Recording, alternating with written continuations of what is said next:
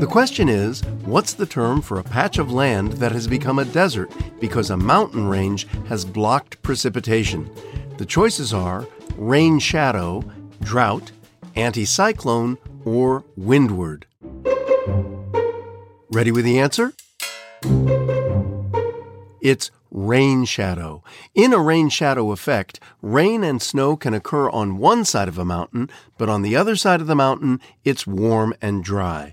The Tibetan Plateau is an example of a rain shadow where the enormous Himalayas block moisture from entering Tibet and China. Tamika, when I think about a desert, I don't think about shadow. I think about bright sunshine and hot temperatures. Murray, you're not the only one scratching your head at this phenomenon. Did you ever grow two plants next to each other and notice that the shorter of the two grew slanted? Oh, sure. I try to turn them because the plant grows that way to reach the sunshine. Yeah, that's called the gangstoline in the plant kingdom. Honestly. No, it isn't. I'm just kidding, but you get it. The plant is adjusting to the circumstances to gain its nutrients, but it's impossible for plants to lean around a mountain range. So the land being blocked from the sunshine dries up and the plants wither away. And on the other side of the mountain, it's wet, cool, and sometimes snowy. That's such a stark contrast. Mm-hmm. And the answer is all based in science.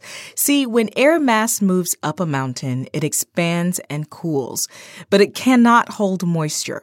So it forms clouds and lets it go in the form of rain or snow. And when that same cloud reaches the peak of the mountain, crosses over, and starts to travel down the warmer side, oh, it dries up and the cloud dissipates. You got it. And they're found all over the world, next to some famous mountain ranges. The Tibetan Plateau is one of the best examples of a rain shadow. The Himalayas block rain from passing, so one side of it has an arid climate. Murray, you don't have to stamp your passport to experience one. In parts of California and Washington state, there are rain shadows. Really? Yeah, San Jose, California, and cities beside it are drier than the rest of the San Francisco Bay Area because of a rain shadow cast by the Santa Cruz Mountains. The Dungeness Valley around Sequim, Washington is in the rain shadow of the Olympic Mountains. And Murray, let's talk about one that's close to us, the Shenandoah Valley in Virginia. Of course, I've been there. Yeah, it's wedged between the Ridge and Valley Appalachians and the Blue Ridge Mountains. Now, this partially shields it from moisture from the west and southeast, which makes it much drier than the rest of Virginia. Wow, who knew all this was going on with mountains and deserts? Well, thanks for that, Tamika. Mm-hmm. That's it for now. I'm Murray Horwitz. And I'm Tamika Smith. We're Ask QOTD on Twitter and Facebook. Play along with the mobile app. Just search for Question of the Day in the App Store wherever you play. Come back tomorrow.